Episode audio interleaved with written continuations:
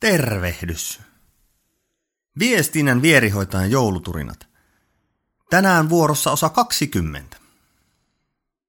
Aiheena. Miten pyydät aidosti apua? Niin kuin tämänkin podcastin jaksosta olet varmaan huomannut, viestintä ei ole pelkästään kirjoittamista ja kirjoituksen julkaisemista sellaisenaan verkkosivulla ja somekanavissa. Viestintään kuuluu niin paljon muutakin. Ääntä, kuvaa, visualisointia, kampanjoiden rakentamista, analytiikkaa, johtamista, palavereiden pitämistä, erilaisia presentaatioita. Lista on lähes loputon. Suurin osa elämästämme on viestintää. Esimerkiksi ihmisten johtaminen on lähes kokonaisuudessaan viestintää. Jos et viesti ihmisten kanssa, olet ainoastaan manageri. Nyt se iso uutinen. Kukaan ei voi hanskata kaikkea. Ei kannata edes yrittää. Mutta miksi niin monet yrittävät tehdä kaiken itse? Näen tähän varsinkin kaksi syytä.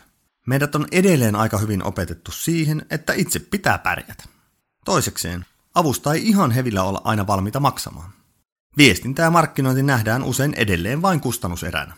Entäpä jos ajatuksen kääntäisi vähän toiseen suuntaan? Entä jos viestintään panostaminen olisikin investointi? Nopea elämän elämän esimerkki. Blogin kirjoittaminen saattaa kestää sinulta kuukauden. Mietit aihetta viikon. Sen jälkeen tuskailet kaksi viikkoa, kun et ole saanut aikaiseksi kirjoittaa. Sitten panikoit vielä muutaman päivän. Lopulta kirjoitat sen, kun on pakko. Et oikein tiedä, tuliko hyvä vai ei. Mutta tulipahan tehtyä, ajattelet. Blogin kirjoittamisen ammattilaisen kanssa se menisi näin. Käytte nopean briefin, jossa kerrot ajatuksiasi ja sovitte aihepiirin, kohderyhmän ja tavoitteet. Kirjoittaja tekee sinulle ensimmäisen version, jota editoitte yhdessä ja sen jälkeen se viilataan julkaisukuntoon. Ja miten kauan tähän menee? Itse olen ollut prokkiksissa, jossa aamulla on blogi tilattu ja briefattu, iltapäivällä teksti on jo eetterissä. Ja blogi on tehnyt sen, mitä pitikin, eli tavoitteet on täyttynyt. Siinä on se ero.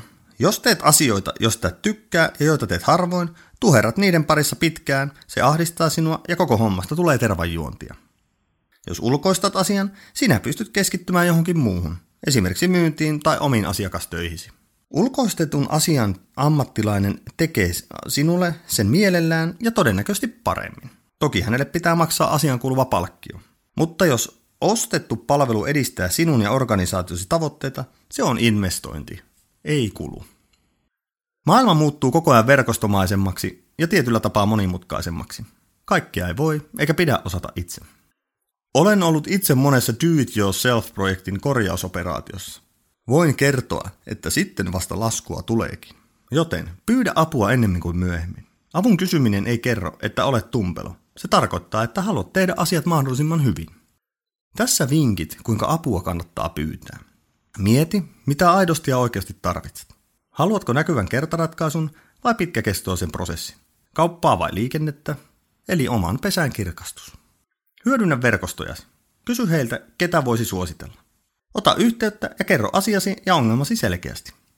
Luota itseesi. Jos sinusta tuntuu, että palvelun tarjoaja ei ole ymmärtänyt, mitä aidosti tarvitset, älä osta. Mutta sano tämä myös ääneen. Minusta sinä et nyt oikein ymmärtänyt, mitä haen. Fiksu tarjoaja miettii uudemman kerran, mitä haluat. Älä tee päätöksiä pelkän hinnan perusteella. Laadukas ja halpa on usein aika hankala yhtälö. Vai oletko nähnyt Applen puhelimia alennuslaareissa? Huomenna turisen siitä, miten apua kannattaa tarjota. Tässä tämän päivän jouluturina. Kuuntele kaikki turinat osoitteesta www.viestintävahvistin.fi kautta joulukalenteri ja osallistu keskustelun somekanavissani. Muista pyytää apua silloin, kun sitä tarvitset.